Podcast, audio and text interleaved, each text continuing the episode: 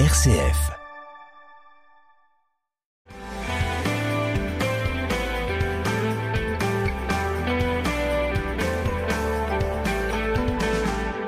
Bonjour à tous, bienvenue dans notre émission Parlons agriculture ou Parlons viticulture. Et aujourd'hui nous allons parler viticulture avec un invité que tout le monde connaît maintenant, mais je rappelle qu'il s'agit de Bertrand Trépeau. Bonjour Bertrand. Bonjour Hubert, bonjour à toutes et à tous.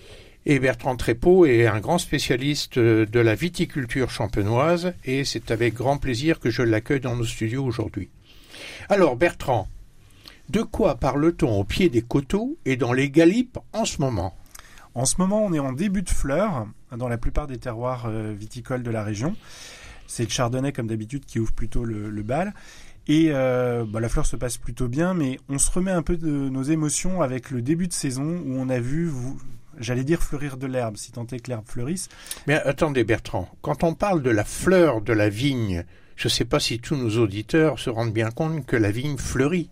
Et oui, la vigne fleurit. Et elle fleurit euh, sur la base quoi de micro-raisins? Ça commence à ressembler à des grappes? Alors, les inflorescences, une fois qu'elles sont fécondées, elles vont représenter euh, les grappes de demain. Alors c'est en version miniature, hein, elles ont toute la saison pour se gonfler, pour devenir euh, petit à petit des, baies et former des grappes. Mais au départ, la vigne est une plante qui s'auto-pollinise et donc elle n'a pas besoin des abeilles pour le faire.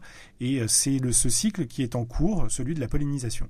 Alors donc je, continue à faire un peu l'idiot. Euh, il y a une fleur par grappe ou une fleur par grain? C'est euh, alors une, on parle d'inflorescence. En fait, euh, ce qui va se féconder, qui va devenir un fruit, c'est baie par baie, et c'est l'inflorescence qui devient une grappe. Alors une baie, c'est un grain. Une baie, c'est un grain. Vous vous rendez compte, chers auditeurs Et ça sent bon quand ça fleurit la vigne? Oui, ça a une odeur la fleur de vigne. C'est pas une odeur entêtante. On n'est pas dans l'odeur du colza pour tous ceux ah oui, qui ont l'habitude de nos campagnes. Là, on est sur quelque chose de beaucoup plus ténu, mais c'est un joli parfum. Alors, c'est très important la, floraison pour la vigne, parce que si elle réussit cette floraison, euh, parce qu'il n'y a pas trop de pluie, parce qu'il n'y a pas un coup de gelée, ben, on est sûr qu'on va avoir des beaux raisins.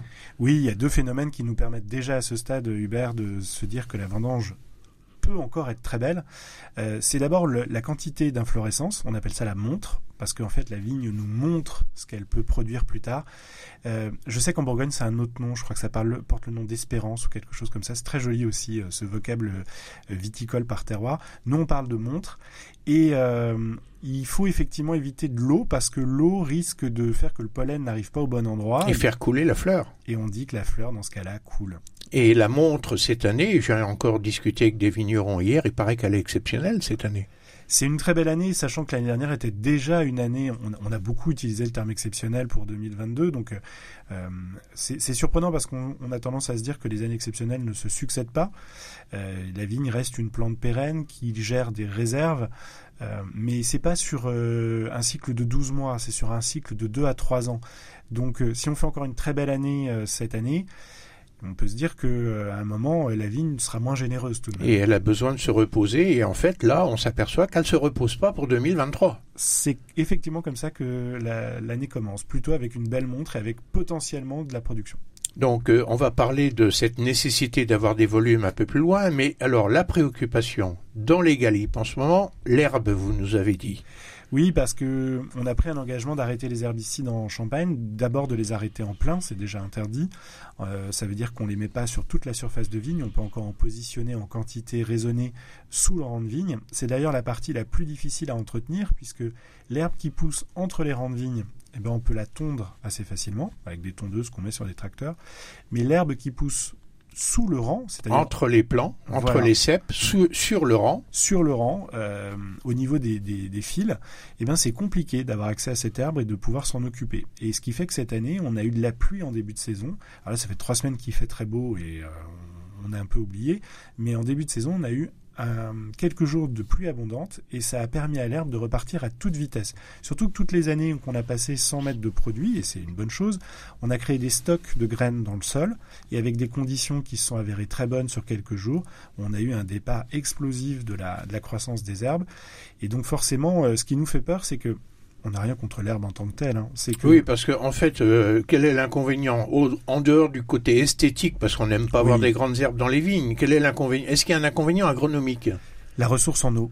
En fait, l'herbe va pomper une partie de l'eau et, bon, bien sûr, un peu des nutriments, mais on a des étés de plus en plus secs. Là, c'est encore quelque chose qui peut nous arriver. Si on a un été très chaud, qu'on a donc peu de réserves, on le sait, on en a beaucoup parlé, peu de réserves en eau dans le sol, que l'herbe a pris une partie de l'eau qui est arrivée par la pluie, et eh bien peut-être que notre vigne, pour toutes ces futures grappes dont on parlait, ces inflorescences qui peuvent devenir des grappes, un des soucis, c'est qu'il y aura peu d'eau pour pouvoir faire de belles et lourdes grappes de raisin. Donc il y a une concurrence entre cette herbe et la vigne et cette concurrence, elle est au niveau hydrique, et on parle tellement de sécheresse aujourd'hui, mm. même si on sait que la vigne, euh, ici en Champagne, va puiser avec ses racines très profondément dans le calcaire qui est dessous.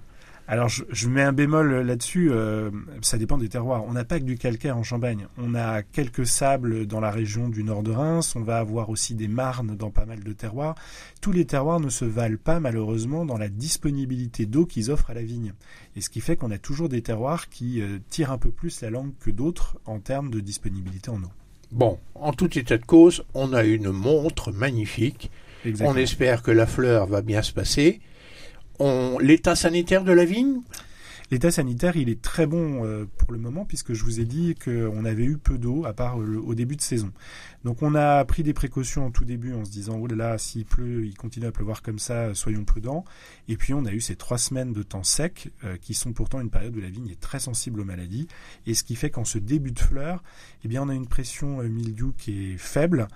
Euh, dans la plupart des secteurs, je, tiens toujours à modérer hein, les propos, puisque la Champagne, c'est 34 000 hectares, c'est dur de faire des généralités. il y en a un peu partout du nord au sud, oui, bien sûr. Voilà. Et euh, l'oïdium, on est sur une année, alors on a des indicateurs hein, pour, euh, pour les maladies qui nous permettent en laboratoire de voir si les conditions météorologiques, la réserve de, de des œufs, parce que ce sont en fait des œufs de, de champignons qui vont éclore, des spores, et on est sur une année modérée. Donc on pourrait avoir une année, pour le moment, plutôt clémente en termes de pression parasitaire. Donc ce n'est que tout bénéfice, si je puis dire, euh, notamment pour la qualité et l'absence de rémanence de produits encore euh, chimiques euh, qu'on utilise un peu dans le vignoble.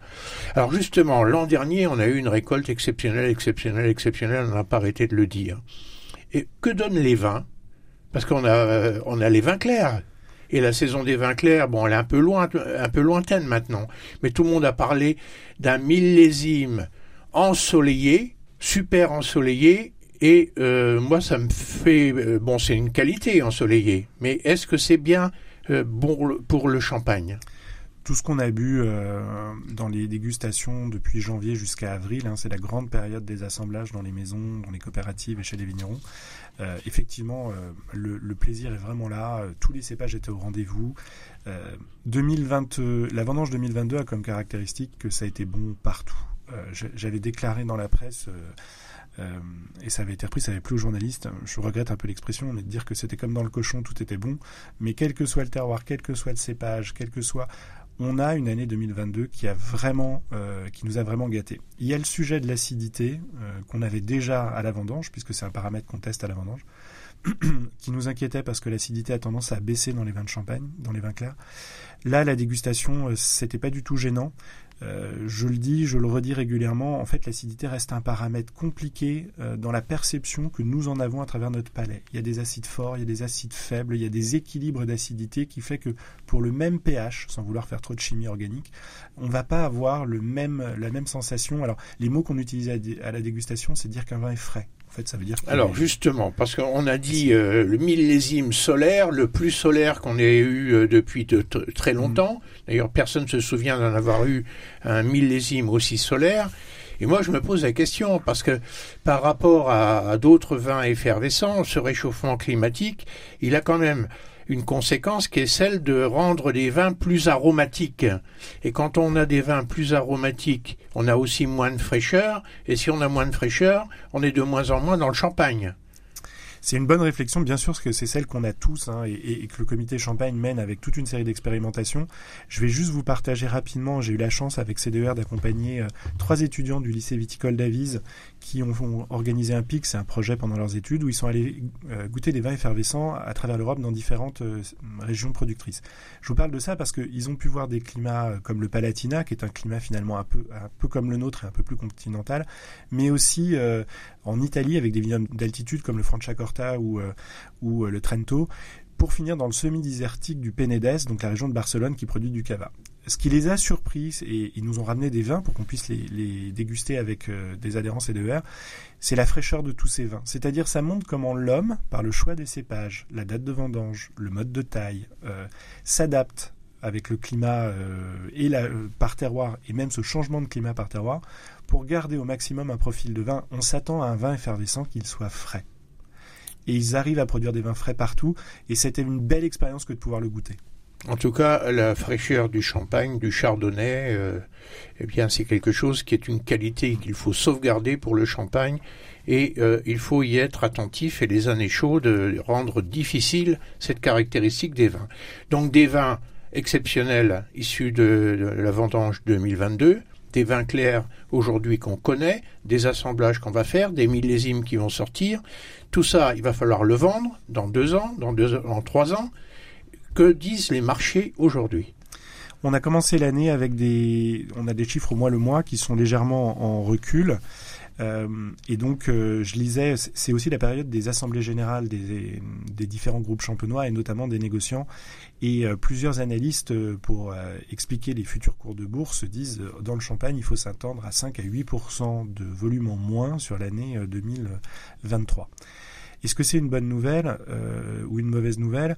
C'est plutôt une bonne nouvelle dans la mesure où je vous rappelle qu'on va commencer à vendre les vins de, des vendanges 2020 et 2021. Ce sont des vendanges avec des petits rendements. Euh, on ne peut pas espérer euh, assurer les volumes commerciaux de l'année dernière euh, sans discontinuer. 326 millions de bouteilles. Oui. Faut le rappeler. C'est pas ce qu'on a produit en 2020, c'est pas ce qu'on a produit en 2021. Forcément, on doit avoir un recul des, des Mais 2022, on en a produit au moins 350 millions qu'on vendra avec euh, énormément de plaisir à partir de 2025-2026. C'est un peu tôt donc. C'est encore un peu tôt. Donc la baisse des expéditions que vous signalez, 7 à 8 est finalement pas très grave euh, pour ce qui concerne les marchés du champagne. Non, pas très grave parce qu'on a besoin de cette baisse et en fait elle s'accompagne euh, en corollaire d'une augmentation des prix de vente. Euh, bah, comme toute industrie, au final, il faut quand même regarder son chiffre d'affaires. Et euh, sur 12 mois glissants, pour, là on est en juin, c'était fin mai, les derniers chiffres que j'ai eus, c'est 13% en moyenne de hausse pour le prix moyen d'une bouteille de champagne. Ah quand même Tout marché confondu, tout opérateur confondu. Donc les champenois, enfin les producteurs de champagne ont répercuté plus que l'inflation largement. En fait, ça a déclenché, et c'était le sujet de notre précédente chronique, euh, Hubert, quand on avait parlé de ce fameux mot euh, lié aux ruptures de stock et euh, d'allocation. Eh bien, tout ça, à l'échelle de la Champagne, ça s'est traduit par la possibilité d'avoir des hausses tarifaires dont on n'a jamais eu l'habitude et de venir largement compenser ces, ces questions de volume. Alors, en gros, 13%, vous avez dit, 13%. Hein, d'augmentation. Tout le monde a appliqué cette hausse? C'est une moyenne, Hubert. Vous savez que oui, une moyenne, c'est pour ça que je pose la question. Est-ce qu'il y a euh, des secteurs, euh, ou en tout cas des opérateurs, qui ont pratiqué des choses différentes de cette moyenne? Bien sûr, euh, déjà parce que cette hausse n'est pas valable sur tous les marchés. Elle est tirée très largement par les marchés export et on sait que tous les vignerons et tous les opérateurs ne sont pas situés sur le marché international. Pour ceux qui sont uniquement sur le marché français, ils n'ont pas passé 13% de hausse. Je veux dire, pour nos auditeurs qui achètent du champagne en France, je pense que les hausses qu'ils ont pu voir ne sont pas de cette teneur-là. Donc euh, Bertrand, merci pour ce point d'actualité hein, qui concerne ce qui se passe dans les vignes actuellement, euh, sur les coteaux, dans les galipes, également euh, les vins qui vont être prêts à vendre dans deux ans avec les vins clairs. Un point, ce que nous venons de faire sur les expéditions en légère baisse, 8%, mais avec une augmentation des prix, ce qui laisse penser que la Champagne continuera à faire le bon chiffre d'affaires global qu'on lui a connu en 2022, plus de 6 milliards d'euros, premier vin en France en valeur d'exportation. On fait une petite pause et on se retrouve pour parler d'un autre sujet.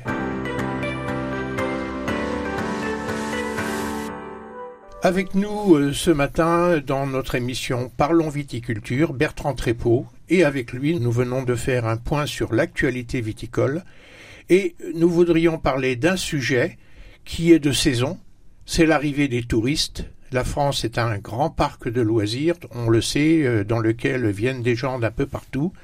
Et ma question, Bertrand, est-ce qu'en Champagne, on a développé ce qu'on appelle le no-tourisme Mais il faudrait peut-être expliquer ce qu'est le no-tourisme. Alors le no-tourisme, c'est un tourisme qui est lié au vin, c'est-à-dire que le déclencheur de l'activité touristique dont on parle, euh, c'est le, vin. Mais c'est pas uniquement la dégustation, donc vous avez raison, l'occasion de, par la définition, de rappeler un peu de quoi on parle. Euh, ce qui peut déclencher le vin, c'est aussi d'aller dans un hébergement qui est lié à une exploitation viticole ou euh, parce qu'il y a vue sur du vignoble. Donc ça, c'est le no-tourisme, d'aller passer une nuit euh, au milieu des vignes. Aussi aller dans un restaurant qui met en avant des accords mets et vins, qui va proposer un menu entier au champagne, pour notre région en tout cas. C'est aussi de no-tourisme. Euh, aller se promener dans les vignes en trottinette, en vélo, c'est aussi de l'onotourisme. Ce sont toute une série d'activités dont le déclencheur est le vin. Et encore une fois, pas que la dégustation. Et donc passer un bon moment dans les vignes de Champagne, se régaler euh, au niveau des, des, paysages, mais se régaler le palais et faire des dégustations. Alors, est-ce qu'en Champagne, région quand même septentrionale, là où il ne fait pas toujours très beau, d'après ce qu'on entend, est-ce que ce tourisme particulier se développe? Sans aucun doute. Et euh, je vais vous parler tout de suite d'un homme qu'on a bien connu tous les deux, de Pierre Cheval. On a eu la chance, moi je l'ai connu chez CDR quand il était notre président, et, surtout il avait pris la présidence de cette association euh, qui portait une candidature UNESCO, que la Champagne a décroché grâce à lui, euh, et qui aujourd'hui, cette association a évolué pour devenir la fameuse mission UNESCO, pour un certain nombre, vous connaissez, puisque ses actions sont diverses. Et euh, Pierre Cheval, pour pas effrayer les, vignerons au départ, leur avait dit euh, oui, il faut développer le no-tourisme, mais vous inquiétez pas, à la façon de M. Jourdan, vous en faites déjà de le no-tourisme. C'est euh, le fait de recevoir au caveau, de... parce qu'il y avait un peu une crainte de dire oh là là, mais on a déjà tellement de choses à faire à la vigne, tellement de choses à faire au commerce. Qu'est-ce que c'est que cet no-tourisme en plus qu'il va falloir faire? Pierre était définitivement malin, il voulait rassurer tout le monde comme quoi, et il avait raison, on en faisait, on partait pas de zéro, mais je veux dire que cette... Euh, mais il savait une chose quand même, il savait que le fait d'avoir le label UNESCO ferait venir dans cette région des touristes du monde entier et que le potentiel était immense. Et c'est grâce à son à, à, l'aspect visionnaire de, de, cet homme que la Champagne a pris suffisamment confiance en elle pour euh, finaliser cette euh, candidature, pour remporter euh, cette, ce classement. Et euh, on peut dire, je crois que les, les 10 ans vont être fêtés, euh, pas l'année prochaine, mais dans deux ans. Et quel chemin parcouru depuis euh, l'inscription des coteaux Maison Cave de Champagne au patrimoine mondial de l'UNESCO? Je vous prends quelques exemples. Depuis, on a eu l'ouverture de deux hôtels 5 étoiles en plein milieu du vignoble qui affichent des taux de, de, remplissage assez exceptionnels. Le premier était le Royal Champagne sur les hauteurs d'Épernay à Champillon et le deuxième avec derrière la, la, volonté vraiment du maire du village à Mutigny de porter ce projet qui a ouvert il y a l'année dernière, je pense. Ah oui, il est enfin ouvert parce oui. que c'est un très vieux projet euh, de, à Mutigny, sur les côtes de Mutigny. Et ça prouve en fait à travers l'expérience du euh, euh, notamment du projet de Mutigny à quel point à un moment les gens n'y croyaient pas en se disant mais qu'est-ce que les gens vont venir faire dans nos coteaux pour regarder mais oh, des Américains des euh... eh ben en fait il fallait changer nous-mêmes de regard sur notre région et sur son potentiel touristique pour y croire et pour se lancer. Alors soyons euh, pragmatiques. Pour euh, les vignerons champenois, le néo-tourisme est-ce un atout ou un inconvénient? C'est clairement un atout parce que déjà euh, le flux de personnes intéressées par, le, sujet Champagne euh, se développe. Vous l'avez dit, la France est la première destination touristique mondiale, c'est plus de 90 millions de touristes, euh, je crois, euh, l'année dernière ou l'année avant. C'est aussi le premier exportateur mondial de vin. Bon, ben, c'est pas dur de croiser ces deux palmarès et de se dire, on est connu à l'international pour nos vins, nos spiritueux, et quand les gens viennent en France, ils s'attendent à visiter quelque chose en rapport avec les vins et les spiritueux. Alors, qui sont les vignerons qui arrivent à développer leur vente grâce à le no-tourisme? Qui sont-ils? Quel est le type de vigneron euh, Quelle est sa typologie? Heureusement, c'est assez divers, mais euh, j'ai envie de vous dire que les porteurs de projets touristiques, c'est plutôt des jeunes. C'est-à-dire, euh, il y, y, a ce changement de regard. Les parents, ils avaient une habitude sur l'exploitation, ils se sont jamais ennuyés. Il hein. euh, faut bien prendre conscience que le métier de vigneron, il y a suffisamment de facettes à ce métier, entre la production, le management, le commerce, etc., pour se, se meubler un quotidien euh, bien rempli. Mais euh, on a eu une nouvelle génération qui est arrivée il y a voilà dans la, la décennie et en se disant ben moi j'ai moins envie de faire tel ou tel aspect, mais ce que je voudrais développer c'est euh, euh, pas faire de l'accueil pour recevoir dans la dans la cuisine autour de la autour de ma vie de famille. J'ai envie de cloisonner les choses. J'ai ma vie de famille, mais à côté de ça, l'accueil je vais le professionnaliser Je vais d'ailleurs aussi le faire avec bah, une langue étrangère, avec et donc les premiers, ben, c'est simple, Hubert, c'est ceux qui étaient le plus proches des pôles touristiques initiaux que sont Reims et Épernay. C'est là où on va trouver les, les, les premiers entrepreneurs de l'onotourisme qui vont se dire, mais en fait j'ai du flux à proximité, ce qu'il faut que je fasse, c'est d'avoir une offre pour le capter. Alors il faut, pour le faire, euh, il faut euh, l'avoir envie de le faire. Oui, bien sûr. Professionnaliser, savoir le sens de l'accueil. Il faut avoir un caveau pour faire rentrer les gens, pour pouvoir leur expliquer l'histoire du vin et, ce qui se passe dans l'exploitation. Il faut visiter quelque chose qui ressemble quand même à une cave. Il faut en avoir une. Même pas obligatoirement. Ça me permet, euh, vous avez raison Hubert, de lever ce, ce sujet-là. On peut faire de l'œnotourisme de qualité en étant vigneron, tout en étant, euh, par exemple, vigneron coopérateur sans avoir de cave. En proposant, il y a une belle expérience de visite de vigne, parce que de toute façon, on a forcément du vignoble. Euh, une dégustation un peu plus travaillée avec des accords champagne et fromage, champagne et chocolat. Et vous avez de quoi offrir une paire d'heures mémorable à des touristes sans forcément les faire descendre sous terre. Mais il faut y passer du temps pour ça. Et comme on travaille déjà beaucoup là, la semaine du lundi au vendredi soir, il reste les samedis et les dimanches. Ça veut dire qu'il faut sacrifier les samedis et les dimanches. On voit des vignerons qui le font. Alors là, c'est forcément euh, la, Je vais vous parler de rentabilité quand même. On reste un, cabinet comptable euh, sérieux chez C2R. Euh, tout ça va avec une dimension de nos rentable. La, visite dégustation gratuite où on espère à la fin vendre une bouteille et quand le client n'achète rien, on est fâché. Bon, ça c'est terminé. C'est que c'est une activité dans laquelle, quand on va allouer son temps, on va se dire, moi je vais, ça me permet de recevoir tant de personnes par semaine.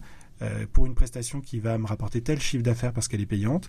Euh, donc c'est rentable pour moi, je vais me dégager du temps et je vais prendre un salarié pour une autre activité parce qu'on ne peut pas être partout. Mais ça pose la question clé assez nouvelle que le no-tourisme n'est efficace que quand il est euh, vu comme, comme un modèle économique rentable. Et comme quasiment un métier, quoi en étant professionnalisé. Des nouvelles compétences, exactement. Avec, avec de nouvelles compétences. Alors, la question, elle est importante de pouvoir attirer en journée, les touristes de passage, les capter un petit peu, leur expliquer euh, son métier, sa passion, leur vendre quelques bouteilles au terme. Et est-ce que euh, l'hébergement fait partie de l'onotourisme? L'hébergement fait partie de l'onotourisme. Il y a une demande d'ailleurs très forte d'hébergement euh, insolite. Je vais vous ouvrir la, une seconde, une parenthèse sur euh, il y a ce que la Champagne voudrait faire et puis il y a ce que la puissance publique encourage la Champagne de faire. Pourquoi je vous parle de ça? C'est que euh, on parlait des caveaux pour bien recevoir, vous parlez de l'hébergement pour pouvoir proposer aux gens de rester dormir. Euh, L'État avait mis en place des aides à travers France Agrimaire pour permettre de refaire les caveaux, les circuits de visite, etc. Ce sont des aides assez complexes à obtenir. Elles ont eu quand même un, beau succès en Champagne. La région Grand Est aussi a décidé que son principal vecteur de tourisme allait être le, en filière d'excellence, allait être le vin. Donc a proposé des aides pour aussi refaire les caveaux avec un système beaucoup plus simple à obtenir. Donc on voit globalement. Et aussi de la signalétique, la route des vins en Alsace, en Champagne, il y a des panneaux à mettre partout. Ils sont financés par les pouvoirs publics. Oui, et on fête d'ailleurs les 70 ans de la route du Champagne cette année, Hubert. Vous m'y faites penser, mais euh, ça a été lancé en 52. Euh, officiellement, puis la route a été inaugurée en 53. Et donc, euh, ce que je voulais vous dire par là, c'est que on voit bien l'État, la puissance publique, a mis au service euh, des professionnels des encouragements parce que ils étaient persuadés du bien fondé de cette forme de tourisme. Et donc, je reviens sur la question plus ciblée de l'hébergement que vous me posiez. la demande aujourd'hui de la puissance publique, c'est de proposer des hébergements insolites. Les gens veulent aller dormir dans les vignes, dans des cabanes, dans des cahutes, dans des. Parlez-nous des loges. Alors, les loges de vigne, elles sont pas faites pour dormir au départ. Elles sont faites pour stocker des outils, manger et se mettre à la à l'abri des intempéries. Alors une loge de vigne, c'est cette cabane qu'on a au milieu des vignes. C'est une petite maisonnette faite avec les restes de, de, sa maison principale régulièrement ou du des matériaux de récup et ça servait aux ouvriers viticoles à, faire une pause euh, au sec. Et euh, en fait, ces maisons, elles attirent énormément euh, l'œil des touristes et très souvent, ils voudraient savoir s'il n'y a pas moyen d'aller dormir dans une euh, dans une loge. Alors, c'est absolument pas l'idée des loges historiques, mais cette demande est forte. Or, il y a des contraintes. on peut pas comme ça créer de l'hébergement au milieu des vignes. Non, bien sûr, il faut de respecter les normes. Il y a toute une série de normes. Et puis, on peut pas en vouloir au touriste. Il est un petit peu ambigu le touriste. Il a envie de nature, d'être au milieu de, des vignes. Bien sûr, des vignes qui sont pas traitées ça, euh, enfin, nous, on travaille dans les vignes. Et euh, avec tout le confort moderne. Oui. c'est pas forcément et facile. Une bonne connexion Wi-Fi. Donc ça fait beaucoup de conditions. Et pour vous dire, euh, euh, nous on accompagne pas mal de porteurs de projets chez CDER. On avait vu, on a vu défiler pas mal de porteurs sur ces projets de nuitée dans les vignes, et les projets ont beaucoup de mal à aboutir. Et donc, euh, vous-même, je crois, vous conduisez un projet euh, sur les coteaux de Vanneau. C'est pour ça que je, je, vous en parle euh, avec l'expérience double de CDER en tant que consultant et puis en tant que porteur de projet moi-même. Mais j'ai pas donné mon dernier mot, Hubert. Alors, moi, je vais vous faire part d'une expérience que j'ai vécue le week-end dernier. J'étais en Alsace avec toute ma famille, du côté de Colmar, et je suis allé, bien évidemment, avec l'ensemble de mes enfants, visiter une exploitation viticole. Et le monsieur que j'ai rencontré, euh, c'était une véritable rencontre et un plaisir, parce que là, je me mets côté touriste, parce que j'ai trouvé quelqu'un qui, avec beaucoup de modestie et d'humilité, nous a expliqué quel était son métier. Et lui, son truc, pour faire venir les touristes, il, il accueille les, les camping-cars. Et il m'a dit, j'en accueille entre 800 et 900 chaque année. Donc j'ai fait les services qu'il faut, euh, de faire les vidanges et remplissages. Et globalement, ça me permet de faire 60% de mes ventes. Donc voilà un exemple absolument incroyable qui fait que c'est le thème de l'émission d'aujourd'hui. Je me suis dit, mais en Champagne, je connais pas de situation comme ça, mais voilà peut-être un créneau euh, que le, les champenois pourraient exploiter. Alors c'est vrai qu'il est présent 7 jours sur 7. Voilà, il m'a expliqué cette contrainte euh, de présence 7 jours sur 7. Donc, le no-tourisme, euh, il y a des avantages. D'abord, la fierté de montrer sa passion, son, son pays, Exactement. son vignoble. Et il y a quand même des avantages économiques, parce que sinon ça ne dure pas longtemps. Et les avantages économiques, c'est quand même de vendre du vin. Alors ma question, c'est que à un moment où on manque de vin, est-ce que la motivation pour le no, le no tourisme est affectée? Non, et, et, en fait, le no-tourisme, ça n'est pas que vendre du vin, c'est euh, faire vivre une expérience autour du vin. Donc c'est de vivre de restauration et de vivre euh, d'hôtellerie, euh, finalement. Ou juste une dégustation. Si je vous propose, par exemple, d'aller découvrir comment est-ce que le champagne peut aller avec euh, des fromages locaux, euh, je vais pas, je vais vous proposer une prestation qui coûtera bien plus cher qu'une bouteille de champagne, parce qu'en fait, je vais vous sortir trois fromages, trois cuvées à déguster, etc. Et je vais vous aussi vous faire payer le temps que je passe avec vous, les informations que je vous donne, etc. C'est-à-dire que le chiffre d'affaires qu'on peut générer pour la bouteille qu'on a offerte à la dégustation est bien meilleur que si on s'était contenté de la vendre euh, en, en direct à quelqu'un à travers un magasin. En tout état de cause, le no-tourisme, on ne peut pas dire que c'est quelque chose de ponctuel. Ça suppose qu'il y ait l'ensemble, un ensemble d'opérateurs qui s'y collent, qui ait une volonté politique pour le favoriser. Il faut que même les particuliers qui ne sont pas vignerons fassent l'effort au niveau du fleurissement de, des balcons, au niveau de la propreté de, des villages, de rendre les villages attractifs à l'œil pour se permettre d'avoir non seulement la possibilité de déguster euh, des vins, mais également d'apprécier les paysages. Et c'est vrai qu'on peut remercier Pierre Cheval, qui été monsieur UNESCO en Champagne et qui a permis que cette côté touristique de la Champagne se développe. Et c'est vrai que quand on fait l'avenue de Champagne maintenant, on y voit un monde fou dès l'instant qu'il y a un rayon de soleil. Exactement. Et donc, euh, c'est vraiment un atout de notre région. Et merci à tous les acteurs de l'œnotourisme de rendre cette région aussi attractive et aussi jolie pour nous-mêmes également. Voilà Bertrand, euh, merci beaucoup pour euh, tout ce que vous nous dites dans cette émission Parlons viticulture. Je précise que euh, cette émission peut être réentendue en podcast sur le site rcf.fr et vous pouvez écouter toutes les émissions de la saison qui arrivent à sa fin et on se donnera rendez-vous sans aucun doute à la, rentrée prochaine. À très bientôt sur RCF. Au revoir Bertrand. Au revoir.